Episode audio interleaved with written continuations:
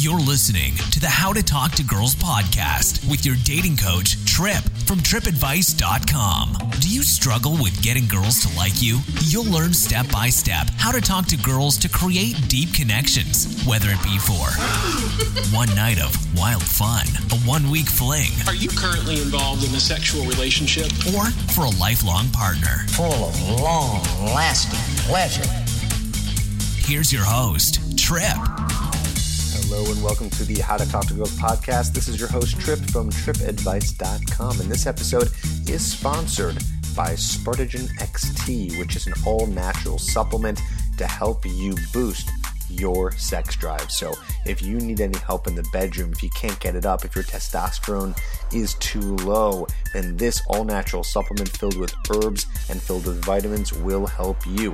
And it is completely, completely safe. It's just like taking any other supplement out there, maybe like a vitamin C or taking, you know, protein, taking whey. This stuff is going to work for you in terms of helping you feel and look stronger and get you to maintain the confidence in the bedroom. So if you want to learn more about that, all you got to do is go to SpartanLibido.com. Again, that is SpartanLibido.com. S P A R T A N L I B I D com. And you can go to that link in the show notes to learn more about that. Now, today's episode is about the characteristics that will pretty much deter you from being able to meet women. And the one characteristic that will help you meet more women, make more money, make better friends, network better, do better pretty much in all areas of your life with this one characteristic. And it is talked about with the incredible Jordan Harbinger. Jordan, he is from the Art of Charm at the artofcharm.com and the Art of Charm podcast, which is one of the most popular podcasts on networking and social skills. And he teaches us about these characteristics today. And he teaches us why they're hurting you in all areas of your life and going to really show you what you can do specifically to be able to take in that key characteristic that again he's going to talk about here to help you attract more women and really just be an awesome human being. So happy to have Jordan here in this interview which we're going to get to in just a second. Now, if you don't know already, you can leave a review here on the podcast. Just go to iTunes and leave a review. It totally helps me out and it gets this podcast out to more listeners. So go ahead, leave a review right now. And if you have a question that you want answered on the podcast, just go to 323 432 0025. Call that number. 323-432-0025. I will answer your questions and we'll do it right here on the podcast. If it's not an interview podcast, which it is today with Jordan Harbinger from The Art of Charm. So without further ado, here is Jordan speaking on the top characteristic that you need in order to advance yourself with women and in the business world and in your life. Here it is, Jordan and I right now. Hey Jordan, what's going on, man? Great to have you here.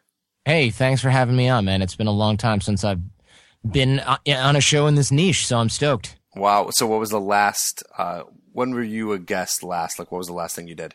Oh my gosh, it was probably like the Chick Whisperer or something with Scott McKay back like three, four, or five years ago. Wow. I'm not su- Oh my God. Well, thanks for doing it. I'm glad you're here. You're definitely someone I wanted to interview for a long time. And, uh, I remember we were talking about earlier, you know, we, we were doing this, you know, six years ago when I had my old podcast. I mean, you were guys that I, I looked up to, uh, you and your bro. and now you're like. I'm just kidding. now I'm like, oh, I'm just as good as them. Come on, come on. What about so what was the what was the last time you were you were a guest on like another podcast? Like what was the last time you were a guest at all on Oh. On a, gue- I guess on a, man, I probably do 20 a month, maybe 10 and a half, depending on how bad the, the half one is. But, uh, yeah, I do tons of guest spots. Um, but as you know from our communication, it's something I've had to scale down just because, as I'm sure you've noticed, podcasting is insanely trendy these days.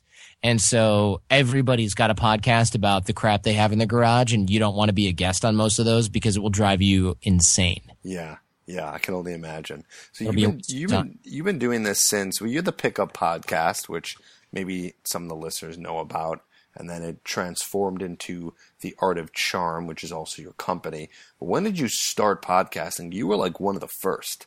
Yeah, OG OG level. Yeah. Um, AJ had found it and he's an early adopter type guy. So 2006 we were recording. Wow. And the, I think the first show went up December something 2006. and then I think we, we kind of had to take everything down and put everything back up again because of some tech thing where we're like, oh, we can totally host this on the server in AJ's house. And that didn't work.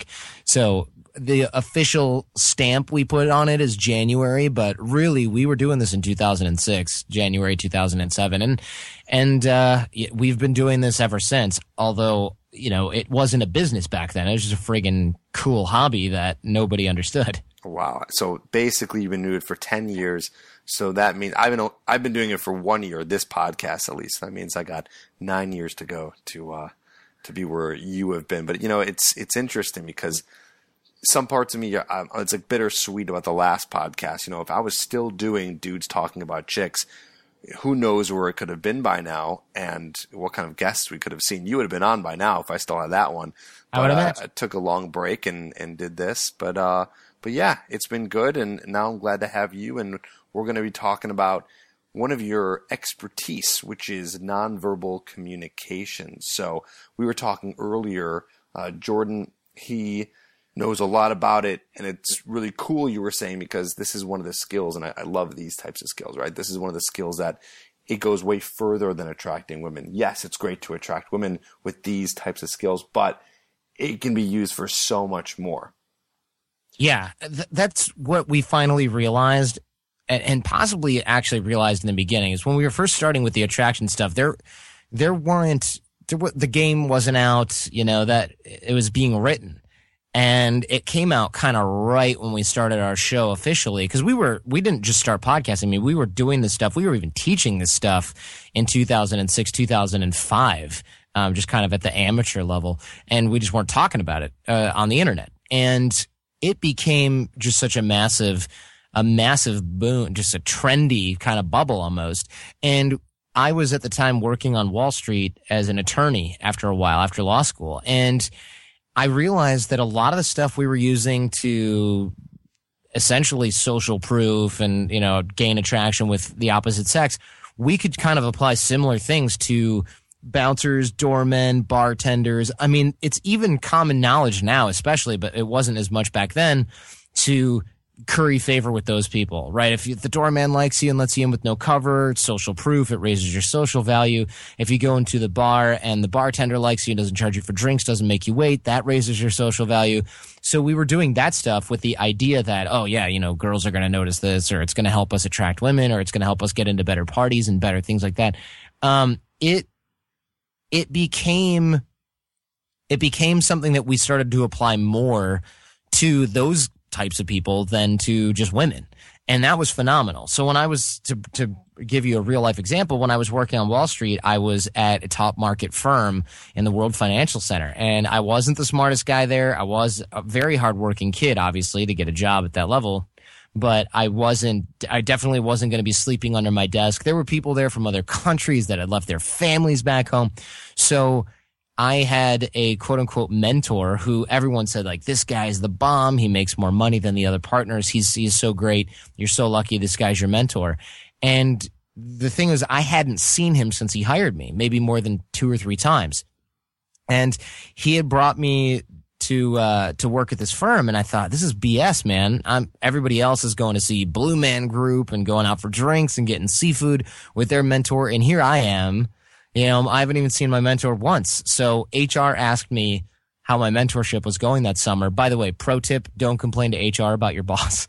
Um, 2020 hindsight. And I, I was like, well, it sucks. You know, he's never around. And she said, oh, yeah, I know. You got Dave. You got Dave. So they made Dave take me out for coffee.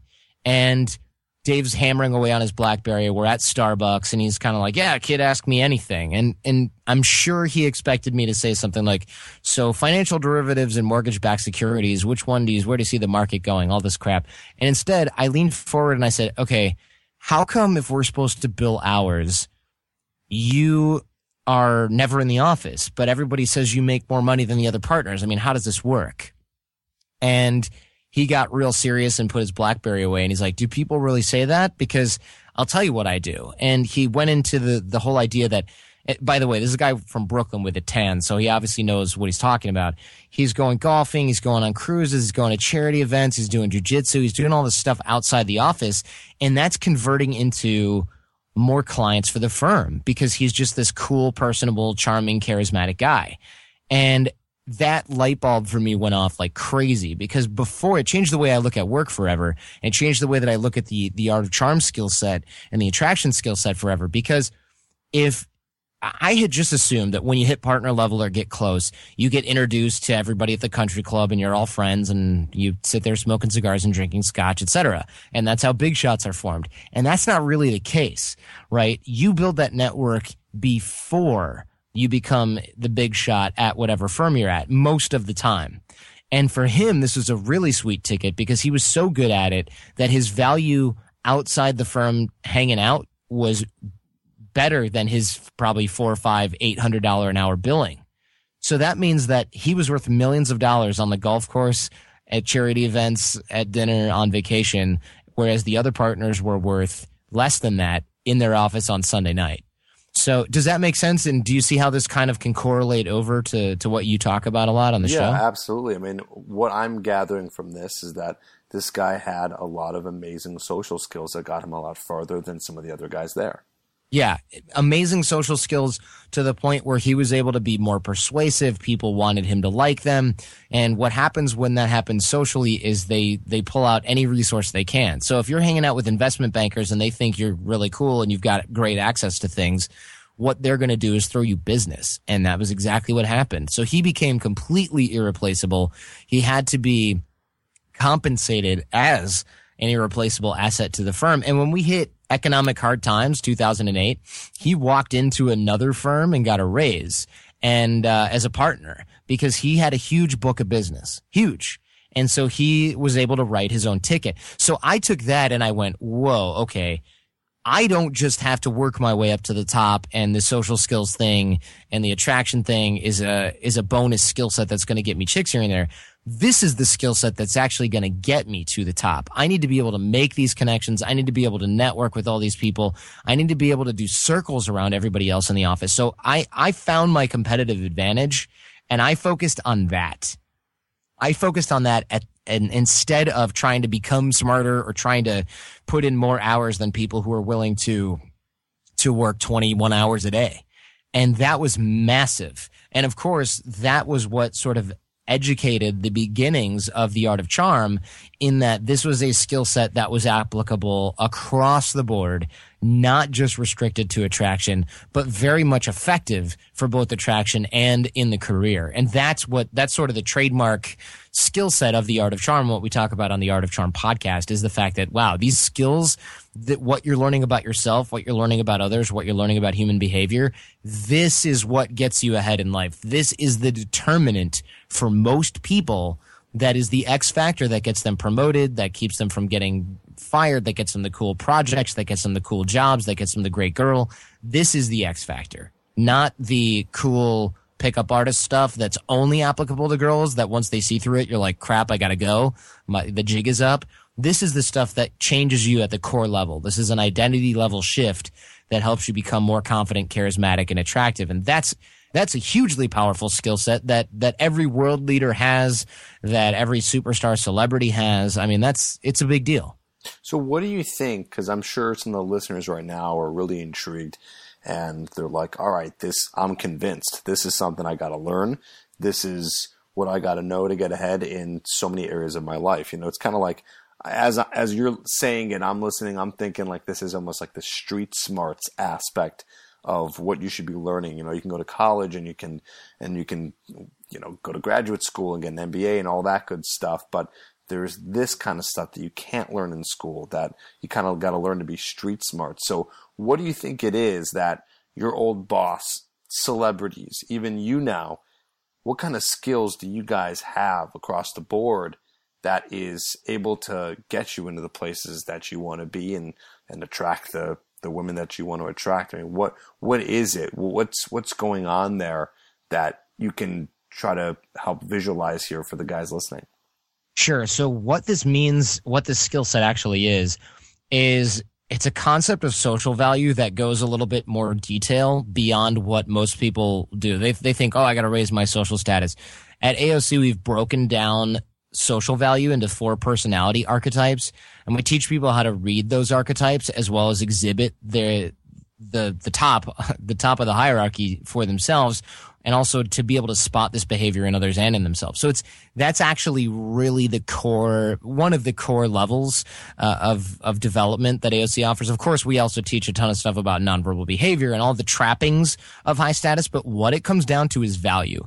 And this isn't value as in I'm cooler than other people. And in fact, you know what? Screw it. Let's break down these archetypes on the show if you want, because I think that that will help people get an idea about what this is. And we've done probably three hours of audio on this at AOC. So if people are interested, they can sort of get the, the, the PhD level education on it. Yeah, well, let's let's do the bachelor's right now, and if people are still interested, like you said, go check out Art of Charm. Just type that into iTunes, and you can learn even more. But let's get a teaser of it and and learn about it right now.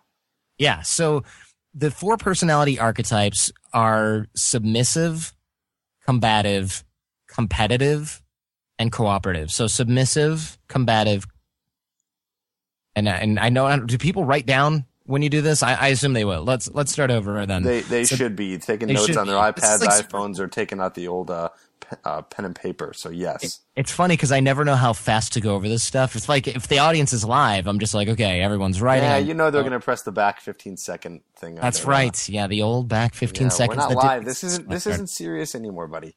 We're, we're, we're, back on the podcast. But, but I want to ask you a question too because I'm, I'm yeah. I want to make sure these four things is this across the board or is this just for guys? Across the board with every human ever. Got it. And so it's submissive, combative, competitive, and cooperative. Okay. And this is in lowest to highest. Submissive is, and I'll give an example of submissive personality, and we'll we'll frame this as men because it, it works for women too. But again, your audience ninety nine point nine percent male, except for the voyeur females listening, and and maybe some women who are are actually gay and using this stuff to meet other girls. I guarantee you have that if you don't know about it already. I'm sure. Um, submissive guys tend to be exactly what it sounds like. They they constantly help other people with things.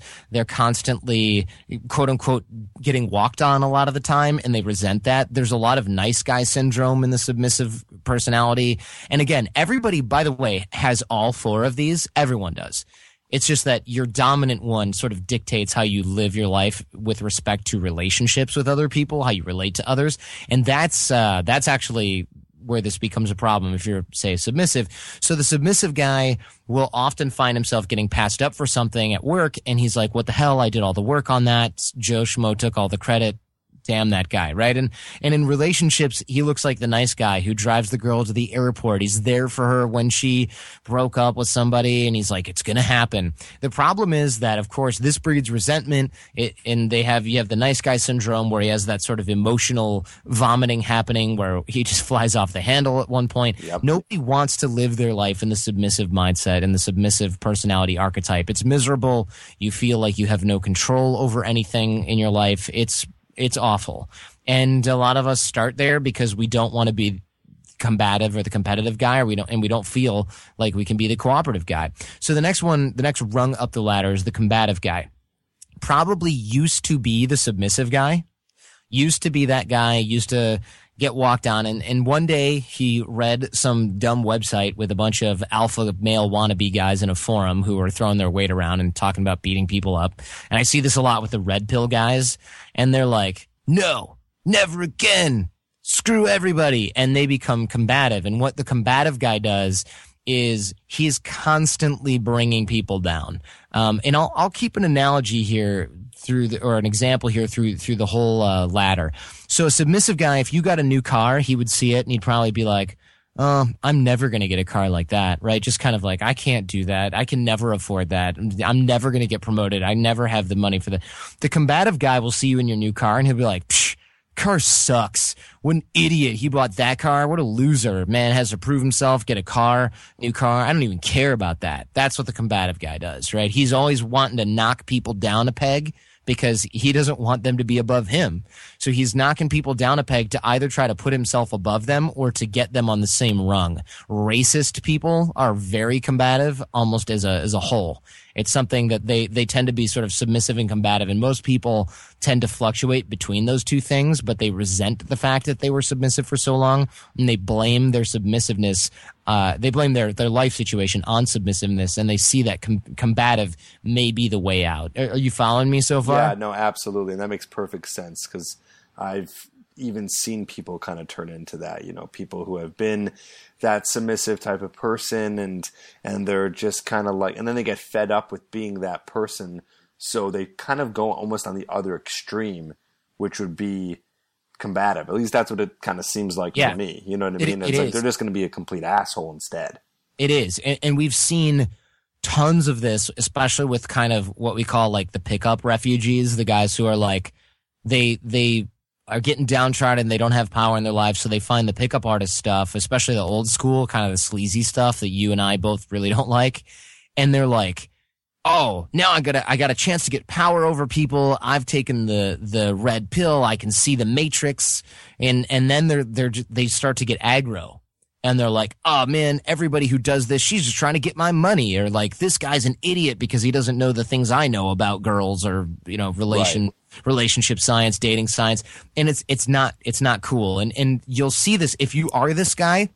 You'll see that your friends will start to be like, wow, I don't know if I want to be around this guy anymore. And the problem is when you're doing a lot of life change for yourself, a lot of times you have to cut negative people out of your life or get away from people that are too submissive and dragging you back into that. They can't handle you.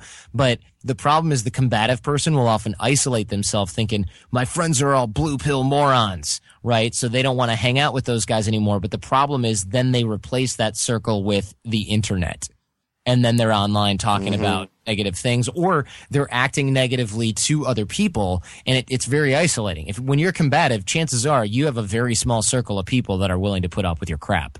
Very small. right Um, and so you don't want to be that either. So where most people, most men especially, most men are, I should say, we're in the competitive zone. The competitive guy, it's very subconscious. He's not necessarily doing this on purpose. To go back to the car analogy, the car example, he's like, he sees you in your car and he's like, dang, that car's cool. Okay, what do I have that's cooler than that car? Okay, I have a similar car. Oh, and mine has leather seats. Oh, he only got fabric. Okay, cool. I got one up on him there. And they're constantly kind of comparing themselves to you to make sure they still got this leg up on you because they don't want to feel bad about themselves. And it's a process that most of us are guilty of a lot of the time. And it's not necessarily a bad thing, um, especially people who are competitive in their jobs or competitive athletes, they often do this. And my fr- friends often do it with each other. The problem is it's not that healthy if you're always in that mode. If you can't be happy for your friends because you're so competitive, it becomes a problem. If it starts to dominate your life entirely, it becomes a huge issue. If your best friend starts dating a girl and you feel jealous to the point where you can't even hang out with them, or worse, you try to sabotage it, you're slipping back into combative mode. You're a bad friend. This is not a way to deal with people. You're going to have trouble you know, a lot of trouble. And so competitive can start to become toxic, toxic and become combative. Um, but most of us, thankfully, we live more or less in the, com- the competitive uh, sphere and the cooperative sphere, which is the next rung up. It's just that we should strive to stay as much as possible in the cooperative sphere. And the cooperative sphere is this the cooperative guy to go back again to the car analogy, the car example, he sees you in, in your new car and he goes, dang, man, you've worked really hard. You know what? You deserve it. Looks really good. Great choice, man. I would love to, you know, come pick me up later on. We'll go hang out, grab a burger. Let's, let's take this puppy for a spin. Makes you feel really good about your new car. You're, and, and all you're thinking is, man, Trip is freaking cool, man. That was cool. I like that guy. It makes you feel good, right? And then, of course, you go and you pick him up and there's a Maserati in the driveway and he just didn't mention it. He didn't need to rain on your parade. Yeah, he's got a nicer car, but who cares? That wasn't relevant at the time and he knew that. And so, and even if he doesn't have a Maserati in the driveway, that's what the competitive, that's the cooperative guy. That's how he rolls, right? The competitive guy would be thinking about and or bringing up the fact that he had a different car, a better one. Cooperative guy doesn't need to do that. Cooperative guy at work looks like this. You get a, you get a project. It goes off like crazy. He says, the boss comes up and says, "Hey, Schwartz, great job on that." And he goes, "You know what? I appreciate that. Trip and my team with Jordan, those guys, they are so good. I could, I, I was never going to fail. This is always guaranteed with these A listers, these A players in my bench." And the boss goes, "Okay, whatever. You know, congratulations." And everybody around everybody around says, wow, that guy is so cool. He just, he deflected and shared the credit with everybody. How cool is that? And there's a whole list of personality traits that cooperative people do. And we don't need to list them here because you know a lot of them already because anybody you know that's cooperative is the guy that everybody wants to be around. He makes everybody feel super good about themselves, but it's not fake. It's not that sociopath con man type of cooperative behavior where they make you feel good until you lower your guard and then they screw you. They actually want other people to succeed because they realize, and here's the crux of it. The cooperative man realizes that at the end of the day, other people's victories and successes are his own. And the reason that that's true is because he knows his relationships with those people are strong. And so I know that if your podcast trip becomes super popular, you're going to invite me on that and I'm going to have a chance to address your audience. That's a cooperative engagement. A combative or competitive engagement would be the following oh man, this guy Trip has a podcast. He's creeping up on me. I'm going to have all my friends downvoted and give him crappy iTunes reviews. That's combative, right? Submissive is, oh, I'm never going to be able to keep, keep up with Trip. He's going to kick my ass. That's submissive. Competitive is, ah, you know what? I bet he has a smaller audience. I, oh, look at this logo. What a, uh, and his haircut sucks too. All right. I got that going for him and I'm still larger. So screw him. That's competitive, but cooperative it makes so much more sense. You win from cooperative and, and I win from cooperative. Why would I not want to exist there all the time? And if you think about this, the only reason that anybody would exist anywhere but the cooperative sphere is their ego. That is it. There is no other explanation for why this isn't spirituality Buddhist crap or, or Buddhist thought, not crap. I should be fair here. It's only because of ego. If somebody makes you feel bad about who you are because of your ego, you will slip out of cooperative. You will slide down into competitive, combative, or worse, submissive. That's the only reason. Right. And, I mean, if you have insecurity issues, you're going to be exactly. in competitive, combative, or submissive. Exactly. And the cooperative guy doesn't need to do that because you can get a raise and make more money than him, and he doesn't go, oh my God, that says something about my value as a person. It's not on his radar. And if it is, like for me, that would be on my radar. I would go, oh God. And then I would just go, oh, wait a minute. Let's be cooperative with this. I, I'm actually happy for you. I don't know why I wouldn't be. But for all of us, that's why I say we slip into competitive because it is human nature. There's survival ethics and, and instincts at work here that make us go, oh my gosh, his survival and reproduction value just went up a notch. I gotta be on I got to be on on lock, right? I got to be on alert for that and get my own stuff on fleek. So, and I yes, I just said on fleek. So you, you sure have, did. so you have to be aware of it, but you don't beat yourself up over it. If you slip out of cooperative, you slide into competitive, you go back up to cooperative. It's all good. It's fine. What you don't want to do is go into combative mode where you go, "Oh, this person got a raise." Uh, in at work, I'm going to go to the boss and be like, you know what? Trip steals steals office supplies. You didn't hear it from me, right? That is, that's where things go wrong because that's toxic not only to others around you, but to you yourself after a period of time. And you can imagine why, right? Lying right. to keep other people down is, it's a great way to become the worst person ever. Right. Exactly. So with all these things being said, what do you, how do you think this could apply to attracting girls or, or, or, or, or situations with girls? Like, where do you think we could take it? I'm very glad that you asked because this does come full circle and here's how. Submissive guys, I don't probably need to go into why that's unattractive. You've probably done a million shows about, you know, the nice guy syndrome and the submissive quiet guy not being super attractive. Is that fair to say? Yeah, fair, fair, fair to say. Lots okay. of videos and uh, podcasts on that. And the combative guy, he here, here's where your audience or, or people listening, I should say, might be like, but wait a minute, I know combative muscle a-holes and they get girls. Yes, but look very, very carefully at the type of women that are attracted to that. And you will find damaged women, young, immature women that don't have a lot of dating experience and very insecure people, very insecure women. You will find that and pretty much only that. And if it looks like they're not that for a second, it's that you just can't see it yet. Right. Does that make sense? It makes perfect sense. And of course, you're not going to see it. But yeah, that's the whole thing is you're going to attract that type of insecure girl and maybe on the outside yeah sure you see this this jerk with a really hot girl, but you have no idea what they're dealing with behind the scenes. You have no idea what kind of relationship it is. And a lot of those relationships I've seen end, right? So a lot of those relationships don't last. They end up blowing up. Of course, they're just not at that point yet. They're still dating. But most of the time, it's going to go to that point. It will. Yeah. And, and a lot of it has to do with the fact I mean, look at it this way here's a really super simple way to look at it. If she's dating this guy because he's super masculine and she's attracted to the damage or harm he can do to other people on behalf of protecting her, not only is she living in a weird sphere, but look at the pressure that's on him.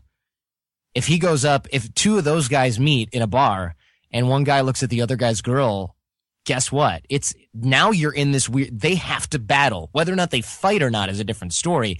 They have to, there's a status game being played that is completely ludicrous that you just do not want to be a part of at all. It's a losing battle because even when you win, uh, if it gets physical, it means you're in jail. and if it's economic, you're wasting money to try to look cool. I mean, it's ridiculous. And that's where the combative type of guys slip into the competitive type of guys, the chronically competitive, where it's like, okay, I've got to outspend. I've got to outdo. I've got to outshine. It's okay again to slip back into that and to be aware of it, but you don't want to live there. Uh, and this is where a lot of people find themselves to be, right? They will look at something that's going on with their friend and they will look at what this means and what this says about them. And the answer is truthfully, it doesn't mean anything about you. You're just placing yourself in a relative hierarchy when you see that. If your friend got a raise, your friend got a nicer thing. The cooperative guy doesn't put himself in that hierarchy he's outside the hierarchy. Does that make sense? I know that can be a little weird. If all of these four things, if these three things, I should say, competitive, combative, and submissive are in a hierarchy, the cooperative guy is kind of standing outside that ladder, looking at everybody and being like, why is everybody over there? Why is everybody always trying to jump each other and checkers over here? I'm over here with my cooperative guys and we're just having a lot of fun and like helping each other out. Why is everybody over there stepping on each other's head? That's weird. Right. And in some sort of meta sense, the cooperative guy is not going to look at the competitive, combative, and submissive guy and do what they do. You know, the cooperative guy is not going to look at some guy who's competitive or combative or submissive and be like, oh, these guys are losers. Like they haven't figured out. They need to be cooperative. It's like by saying that, you yourself are putting your, yourself back into those positions. Exactly. And it doesn't need it, the beautiful part about it is you don't have to ever put yourself back in there. It's always voluntary when you slip back into the hierarchy. And cooperative guys will always look at what they're doing to to become more helpful to other people. And that results in having a lot of other people like you, right? Because if I'm constantly thinking about like, oh, hey, you know, Trip wants to have me on the show. Hell yeah, I'll do that. That'll be awesome. Then I'll share it on Twitter. I'll share it on Facebook. People will like it. He'll get more listeners that's something that helps you. And it also helps me in return. So you and I then have a good relationship. That's great. And imagine if you live your whole life like that. How attractive is it? And this is a rhetorical question. How attractive is it if you're constantly well liked by everybody? I mean, how much, how many women would notice you if everyone liked you and nobody had a bad word to say about you except for people that you already knew were insecure? How many, what type of women would you attract? if that were you? What type of benefits in your life would you have that would be more attractive to women too? I've got tons of friends like this. I try to surround myself with cooperative people. They have awesome, successful businesses. They have all the trappings thereof. I, we can go to uh, the one guy's awesome summer home and he's having a party and everybody knows these amazing high caliber high quality women that aren't looking for insecure guys they can see through that they've got cool businesses or, or lots of things going on in their life of their own how nice is that lifestyle? And we're not competing for these girls. We're not fronting and peacocking and stepping on each other. We're talking each other up so that we can get the ones that we want and get each other the girls that they want. I mean, this is perfect. This is an amazing lifestyle. The only thing that stops it from working for everyone is slipping back into the hierarchy. That's it. Right. And I think the first step to to stepping into being cooperative is being aware right? So just like looking at all these things and and understanding them and then every time you react to something, every time that you have an emotion regarding something, try to be aware and mindful of that thought, of that emotion to see where that is. Are you being submissive? You know, are you are you which is you know being down on yourself or, or letting people step on you, or you're being combative, which is you know just kind of tearing everyone else apart, you're being competitive, saying that you think you're better. It's like you can start labeling these thoughts and not judging them, but just labeling them and saying like, okay, you know what, I'm being a little competitive. What would what would the cooperative type of person say in this situation? So you can almost start to train yourself to do that. You know, it's I think the first step is is being aware. What do you think, Jordan? Yeah, oh, awareness slash, you know, to use a trendy buzzword, mindfulness does have a lot to do with it. And it's great because it's so easy, right? The questions you start to need to ask yourself are basically just somebody comes in and they're tall and good looking and they've got a great girl on their arm. And instead of thinking, okay, what do I have up on this guy? Oh, I bet he's got, you know, a tiny club foot. I mean, who cares, right? It doesn't matter what you have up on this guy. If you just think, oh, cool, that's awesome. There's other successful people here. That means I'm in the right place. Or you start to think about the positive aspects of your situation. Or better yet, I meet somebody and they've got something really good going for them rather than thinking, well, you know, I bet he's got trouble. He, he can't have a show that's successful as mine, even though he has more Facebook fans or whatever crap like that. Instead of doing that, go up and talk to that guy and go, look, I know you've got a really successful business. I would love to learn a little bit more about how it works. And, and frankly, if there's anything I can do, I'd love to learn about what that might look like too, because I want to be friends with successful people. That's a much stronger line of questioning that leads to much more cooperative relationships than trying to figure out where you're better than that person. So you need only ask what you can do for other people to help them. That's based in your expertise. And I talk about that. That's, you know, the crux of the art of charm, giving value, we call it. Eh, where can I give value? That type of value that's so priceless. And the only time you're looking for it is if you're in a cooperative mindset. Otherwise you're you're too busy being com- competitive combative submissive. You're never going to be able to get into the right headspace to to help other people get what they need which is what makes them like you which is what makes you more popular more successful all around. And right. so it's a virtuous cycle. Right. And that just kind of brings us full circle to what you were saying earlier is it's all about that idea of giving value, of giving and not expecting to receive. Because here's the cool thing is that when you give, you will end up receiving. It will inevitably happen. But at the end of the day, too, just giving just feels good. And I know it sounds kind of cheesy, but it does when you're helping someone out and someone's able to learn from you or or just you know, just get something from you in, in, some aspect. Maybe it's just an entertaining story or just having a uh, an overall good time with you. Whatever that is, that's value, and that's gonna make you soar in the long run in pretty much every area of your life. You got it, brother. And and we go into a lot more detail on how do I give value? How do I create these relationships? Do, it's just that you know I've got 475 plus hours of audio we can't fit it all in 47 minutes, right? But right. I, if people are interested even remotely in what this is about, this is the type of knowledge we give away at the Art of Charm. So I would, you know, I'm, I'm all ears if people find us and they need some resources on that. I'm happy to point people there. Yeah, absolutely. So who's ever stick around this long, go check that out. Art of Charm podcast, which is, is it on Stitcher too? It is on Stitcher, but like I don't know that many people that use it. I guess, and they're screwed anyway because once Google Play Market opens up, no one's going to use that app. Right, everyone's on iTunes anyway. So go check yeah. out the Art of Charm, which is a podcast in iTunes. Go check out artofcharm.com. I think that's pretty easy to spell, but either way, we'll put it in the show notes. Jordan, yeah. dude, thank you so much for coming on. Glad we got a, a second to to do this and for you to give value to our to our listeners here. So thanks a lot, man. I really appreciate it. And I feel like you're so full of knowledge that we barely even scratch the surface with, with what you know. Would love to have you back sometime again in the future. Yeah, that'd be super fun. You know, it's it's rare that I get a chance to address kind of like my original audience of like guys looking for dating and yeah. advice. So I'm I'm stoked. I, I like to help where I can with this stuff because as you and I talked about pre-show, way too many shysters out there. So if I can help like the guy that doesn't have his head in his butt and actually cares about people succeeding, I'm all about it. Absolutely. So I appreciate the opportunity. Absolutely. So thanks again. Again, guys, go to Art of Charm, artofcharm.com. Jordan, thanks so much. Don't forget to subscribe to the podcast and write a review. Over 18 and want a question answered on the podcast? Email all your questions to trip at tripadvice.com. Wow.